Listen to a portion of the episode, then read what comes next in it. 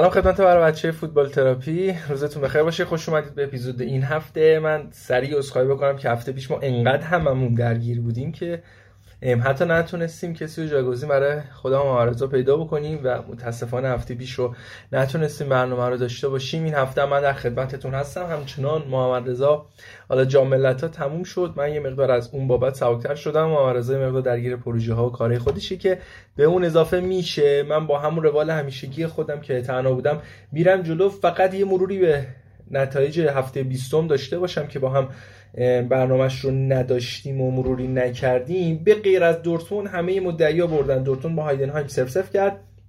بایرن مونیخ 3 1 بورسیا باخ رو برد. ماینس یکیش به وردر برمن باخت اشتوتگارت 3 1 فرایبورگ رو برد. دارمشتات به لورکوزن دو هیچ باخت بوخوم آگزبورگ یک یک شد و کلنم با آینتراخت فرانکفورت بازی شد دو هیچ برد. ولفسبورگ هوفنهایم دو دو مساوی شد و لایپزیگ هم دو هیچ یونیون برلین رو برد.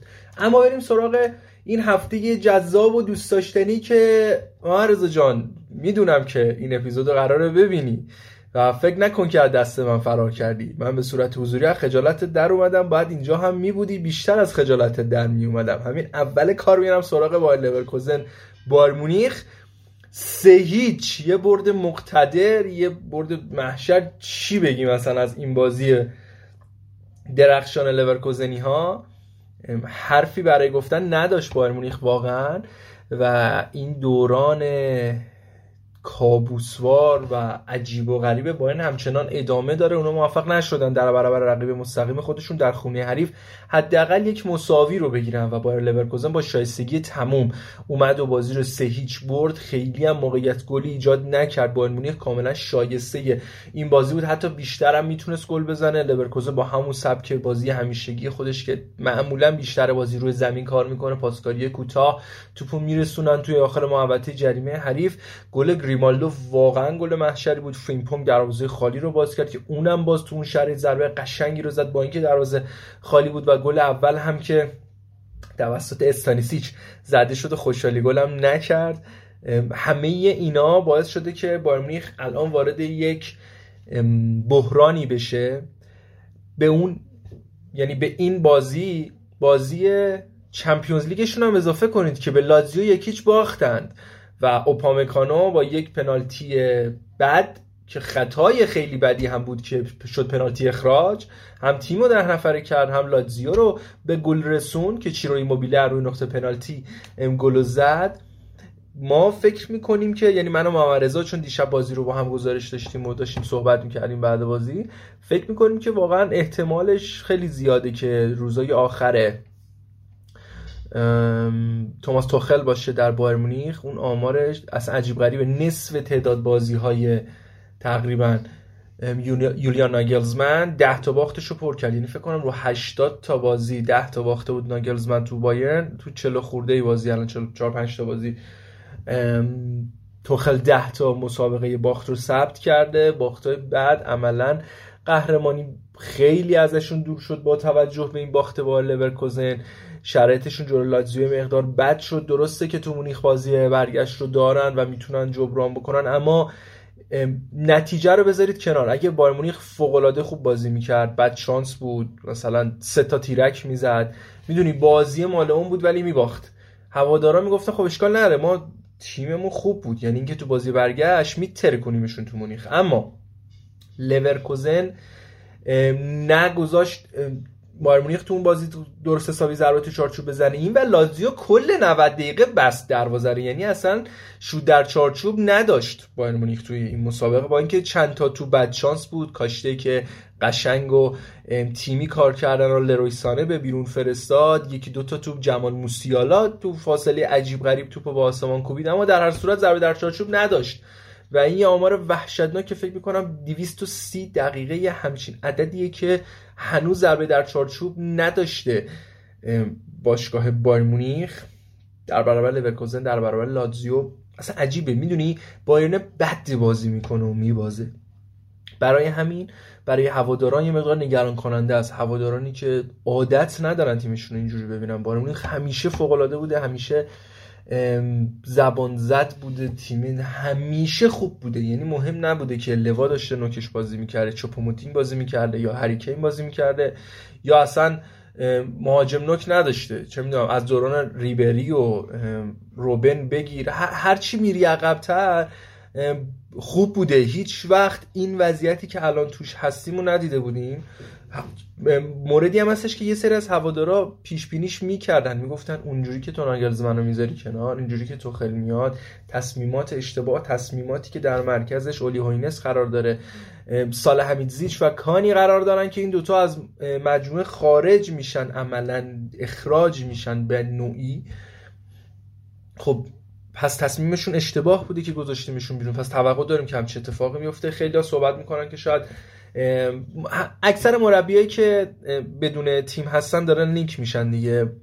مثلا یکیشون که خیلی بعیده خوز مورینیو لینک شده بود که من بعید می‌دونم با استراتژی و اصلا ساختار بازی بایر مونیخ مربی مثل ژوزه مورینیو بیاد بشینه روی نیمکت. اما خیلی صحبت هستش که آقای توخل تو همین فصل تو همین چند هفته آینده شاید نیمکت بایر مونیخ رو ترک بکنه و کس دیگری جاش رو بگیره. اوضاع اصلا برای بایر مونیخ خوب نیست. در سمت مقابل هر چقدر بگیم اوضاع خوبه واسه لورکوزن کم گفتیم. الان با این برد اختلافشون رو رسوندن به پنج امتیاز با بازی های برابر با بایر مونیخ در صدر بدون باخت. 21 بازی 41 گل زده. یعنی میانگین حدودا حالا اگه 42 تا گل بود دقیق می‌شد بازی دو گل دارن می‌زنن به صورت میانگین و این آمار فوق العاده ای و انصافا از این تک و توک مساویایی هم که داشتن یکی دوتاشون می‌تونستن ببرن و خیلی بد شانس بودن که نتونستن بازیاشون رو با برد به اتمام برسونند. تک و توک بازیکن خوب داشته این دوتا بازی. بایر مونیخ یکیش کیم بوده که تو خط دفاعی خوب عمل کرده هرچند که دوتا بازی رو تیمش باخته. اما خب تنهایی نمی‌تونی دفاع رو ببندی و یه مقدار ضعف بازی که ساشا بوی و اریک دایر تو بازی با, با لورکوزن از خودشون نمایش دادن باعث شد تو بازی لاتزیو نیمکت بشینن. بازم باختن فرقی نکرد. یعنی اوپامکانو که تو اون بازی هم خیلی معمولی بود اومد و وسط کنار کیم بازی می‌کرد. بایرنه نمیچسبه بهمون. می‌دونی؟ کاش که الان محمد بود به عنوان یه بایرنی صحبت می‌کرد و من اذیتش می‌کردم. ولی الان که تکم خیلی بیمعرفتیه یا خیلی برام عجیبه که بخوام یه تیکه مثلا شوخی بکنم و بکوبم بایرن. اما واقعا اگه خودم بذارم جای طرفداران بایر مونیخ فکر می‌کنم خیلی هاشون اولین باره که همچین حسی رو دارن تجربه می‌کنن چون تقریبا یک دهه فوق رو سپری کردن و هواداران مثلا 18 19 سالشون که تو این دهه اومدن یعنی مثلا فردی که 18 ساله 10 سال پیش طرفدار بایر بود الان 29 سالشه و تو این بازی 10 سال اصلا ندیده تیمش انقدر وضعیتش خراب بشه و شاید مثلا تو نیمه نهایی چمپیونز لیگ حذف شدن اون بدترین حالت ناامیدیشون بود. الان تو این وضعیت دارن لیگو از دست میدن مثل فصل گذشته که یه مقدار جونشون رو بالا آوردن هواداران بایر بازیکنانشون اما بالاخره با شاهکارهای دورتموندیا قهرمان شدن. این از بایر مونیخ. وضعیتش اصلا به سامان نیست. بعد سب کنیم ببینیم تغییرات مربیگری و تغییرات نیمکت براشون اتفاق میفته یا نه. بریم سراغ یه بازی جالب تو این هفته شوتگارت ماینز. بازی که یکی از نکات حاشیه برانگیزش این بود که هواداران ماینز توپ تنیس پرت می‌کردن وسط زمین به نشانه اعتراض. کلی هم توپ اومد. یعنی 15 دقیقه داور که فکر می‌کنم ببینم کی بوده داور. دنیز آیتکین بوده. 15 دقیقه وقت تلف شده گرفت. بماند که تو هم 15 دقیقه وقت تلف شده دوتا گل شوتگارد زد بهش می‌رسم. اما این اعتراض برای چی بوده؟ برای این بوده که تیم ماینز به خصوص معترضن هوادارانش به اینکه سیاست های ورود سرمایه گذاران خارجی تصویب شده و معتقدن که خب تبعاتش اینه که بلیت گرون بشه هزینه واسه هوادار بره بالا که چیز منطقی هم هست و قطعا با این وضعیت ماینز دستش خیلی پایین تر از تیمای متمول تری نسبت به ماینز مثل دورتموند مثل لایپزیش مثل بایر مونیخ که می‌تونن پول خرج بکنن و می‌تونن اسپانسرها رو بگیرن. خب این تیم بازم میاد پایین تر یعنی فشار بیشتر میشه سختتر بازیکن می‌گیره و تو, تو وقتی ثابت وایسی رقیبات بیشتر برن بالا خب این اختلاف بیشتر میشه دیگه. پس معترضی چون تو نمی‌تونی از این نردبونه که ایجاد شده مثل اونا بری بالا. برای همین خب منطقی هم هست که تیمایی بودش که سفت و سخت هم به این داستان اعتراض داشت و هوادارانشون کاملا صداشون در اومده. بریم سراغ خود جریان بازی. بدون اقراق بازی که تو نیمه اول دو هیچ تمام شد که گلای نیمه اولش دقیقه 47 و 50 به ثمر رسید. وقت دوم و وقت پنجم اضافه بازی. بدون اقراق باید پنج دو می‌رفتن رخکن. چهار دو باید می‌رفتن رخکن به سوده شودگارت اصلا خیلی موقعیت گل داشتیم بازی. خیلی موقعیت گل داشتیم حیفه. اینو برید از تو کانال زدیف یوتیوب ببینید. چون اون تقریبا طولانی ترین و کامل ترین هایلایتی بود که من از این بازی دیدم. یکی دو تا دیگه هم بود. البته اون, کافی بود. 7 دقیقه بود فکر کنم. اصلا ببینید چه موقعیت گلایی رو نمی‌زنن. یه توپ فریش تک دو به تک میشن با دروازه‌بان. فکر می‌کنم کنار دستش لولینگ داشت میومد یادم نیست کی بود ولی اونداو نبود. اونداو پاس رو میده. فریچ میره. یعنی یه دو به تکی رو پاس نمیده که من مطمئنم واسه مغرورترین و پاس نده ترین بازیکن و رفیقی که میشناسیدم اون صحنه قفله. یعنی اصلا غیر قابل قبوله نمی‌دونم چه جوری اصلا بازیکن‌ها میخوردن خودشون میکوبیدن تو تیرک اونور مربی. همه قر و قاطی کردن که آقا چه کاری بود تو کردی؟ و اگر فکر می‌کنم نیمه رو لایپزیگ برنده نمی‌رفت رختکن همون بین نیمه عوض می‌شد. حالا دقیقه 61 تعویضش کرده آقای هوینس. ولی خب خوب بود تیم اشتوتگارت خیلی تیم سرحالی بود.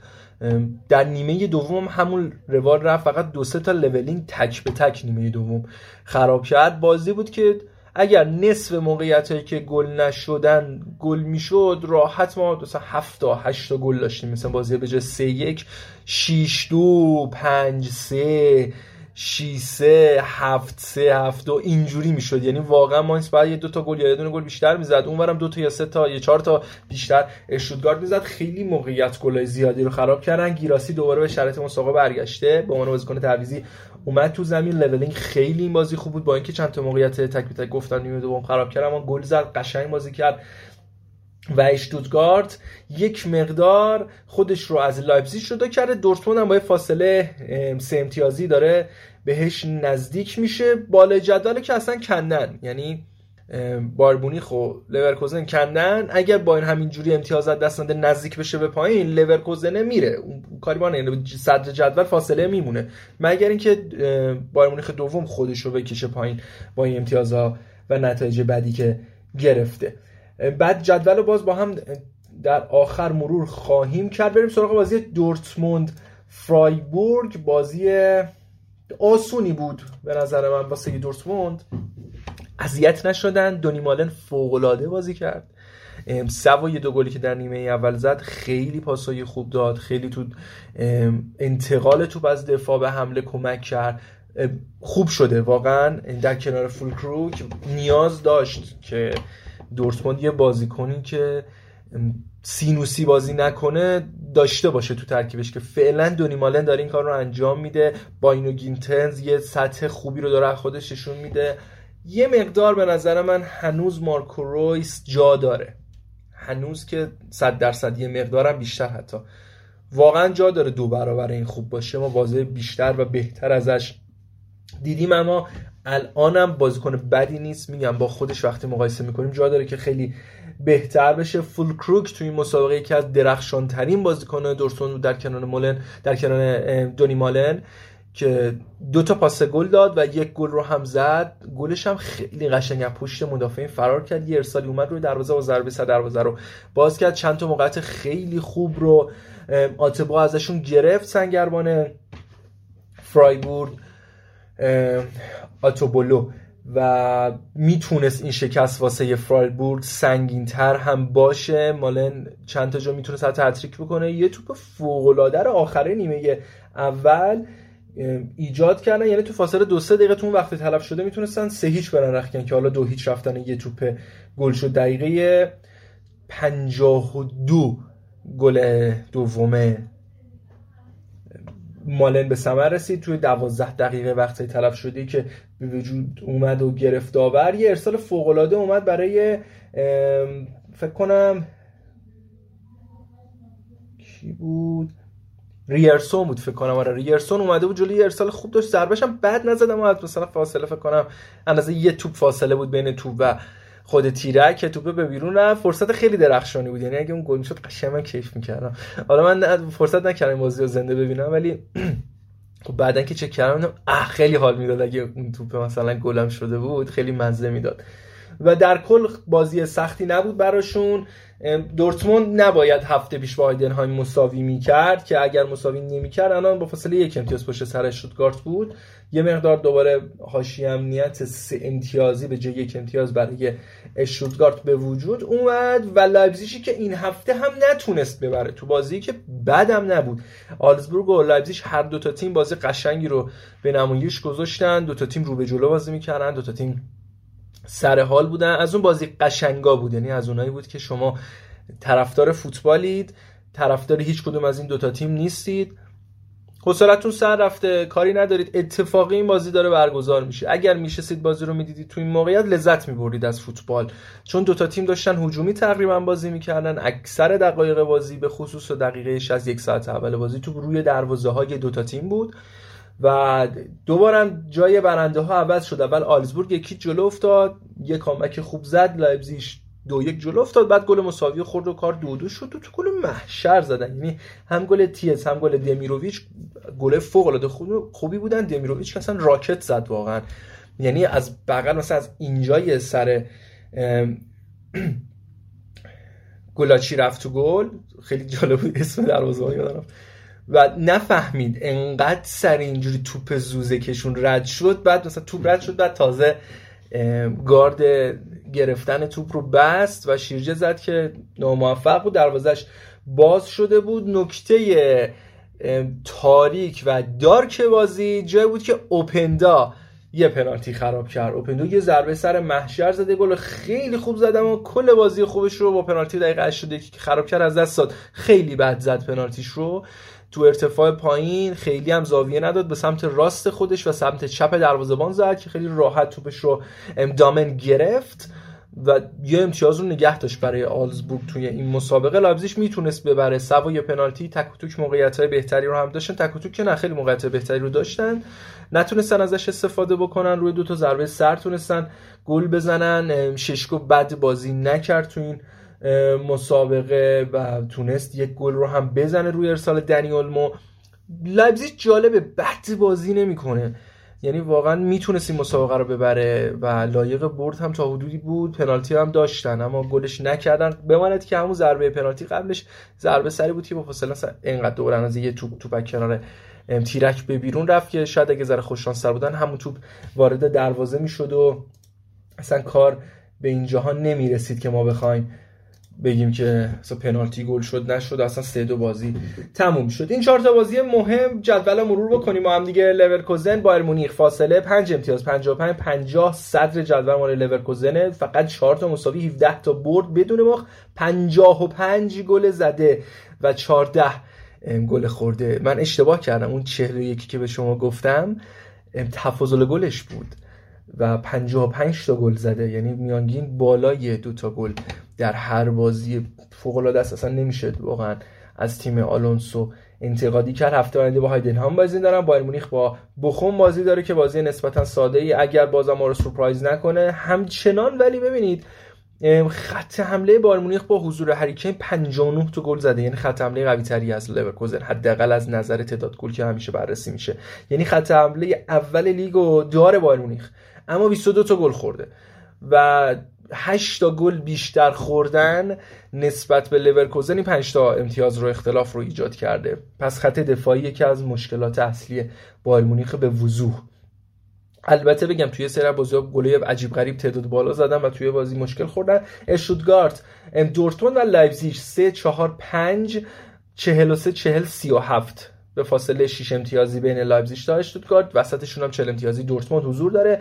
برای سهمیه 3 و 4 چمپ دارن میجنگن که احتمالا 5 تا اول همین باشن که حالا یکیشون که فعلا لایپزیگ میره لیگ اروپا و پشت سرش آینتراخت فرانکفورت 32 امتیازه یه 5 امتیاز اختلاف داره با لایپزیگ. اینجا هم یه دوتایی بالا یه سه‌تایی پنج تا تیم بالای جدول یه اختلافی ایجاد کردن و میانه جدول هم فرایبورگ هوفنهایم هایدنهایم وردر برمن آگزبورگ وولسبورگ بورشیا بورسیا مونشن گلادباخ به همراه بوخوم و یونیون برلین. اینا تا رده 15 هم برمیگردم من سراغشون. برم سراغ سه‌تای آخر دارمشتاد ماینز کلن 12 12 16 خیلی امتیازشون پایینه نسبت به بقیه. یعنی کلن که 16 امتیاز داره یونیون برلین 5 امتیاز بیشتره و 21 امتیاز داره. داره انگار کم کم این سه تا تیم سقوط کننده حالا دو تیم مستقیم و یه دونه پلی‌آف انگار داره مشخص میشه و ماینز و دارمشتاد از همین الان دارن بازی های خودشون رو انگار یه جوری بازی می‌کنن که خب تمومه دیگه. بعد حالا دارمشتاد هفته بعد با اشتوتگارت داره بازی سختی ماینز با آگزبورگ داره که دیدیم چقدر خوب تونست از لایپزیگ امتیاز بگیره. کلن با وردر برمن داره یونیون برلین با هوفنهایم بوخوم با بایرن مونیخ داره مونشنگلادباخ با لایپزیگ داره. هفته جالبی هفته آینده. وولسبورگ هم با دورتموند داره. این تیمایی که حد فاصله نزدیک به هم دارن 12 تا 15 که از 14 بخوام از 15 شروع بکنم یونیون بوخوم گلادباخ وولسبورگ آگزبورگ به ترتیب 21 22 22 23 بعدشون هم باز آگزبورگ 23 امتیاز دارن. یعنی یه برد همه رو جابجا می‌کنه. و هفته آینده هفته بسیار مناسبیه برای کلن ماینز دارمشتات که بتونه امتیاز بگیرن. حالا دارمشتات فاکتور بگیریم چون با اشتوتگارت داره. ولی کلن و ماینز که یه مقدار رقیباشون راحت تر و وسط جدولی که وردر برمن و آگزبورگ فرصت دارن که خودشون رو نزدیک کنن به یونیون برلین بخون و گلادباخی که با تیم خوبا بازی دارن با دورتموند لایپزیگ بایرن مونیخ دارن که احتمال داره که امتیازات دست بدن. هایدنهایم با لورکوزن هم بازی جالبی می‌تونه باشه. چون به نظر من بازی تو زمین هایدنهایمه. تو خونه خودش صفر صفر گرفته از دورتموند. تیمی هست که بتونه اذیت بکنه لورکوزن رو به نظر من. شاید نتونه راحت ببره لورکوزن اما خب باید صبر کنیم و ببینیم چی میشه. ببخشید که بازم من رو دو X X داشتم صحبت کردم خیلی کلیات رو گفتم. رو جزئیات نرفتم همچنان که اپیزودمون حوصله سربر نباشه. مرسی با من همراه بودی تو این اپیزود. نمی‌دونم حالا توی یکی دو هفته آینده باز معارضه با ما اضافه میشه یا نه. سعی می‌کنم که یه جوری برسونمش معارضه رو ولی می‌دونم خیلی درگیری اگه شد که چه بهتر باتون هستیم. اگر هم نه من باز در خدمت شما عزیزان خواهم بود. باحاله. این فصل با بوندسلیگا هم باحالی خودش رو داره و اون اختلافه که نیم فصل اول داشتیم اوایل فصل داشتیم یه مقدار داره افزایش پیدا می‌کنه اما خیلی دوست دارم بریم جلوتر و ببینیم به خصوص نیمه بالای جدول چه اتفاقی میفته دمتون گرم که تا اینجا با من همراه بودید. خیلی مخلصم.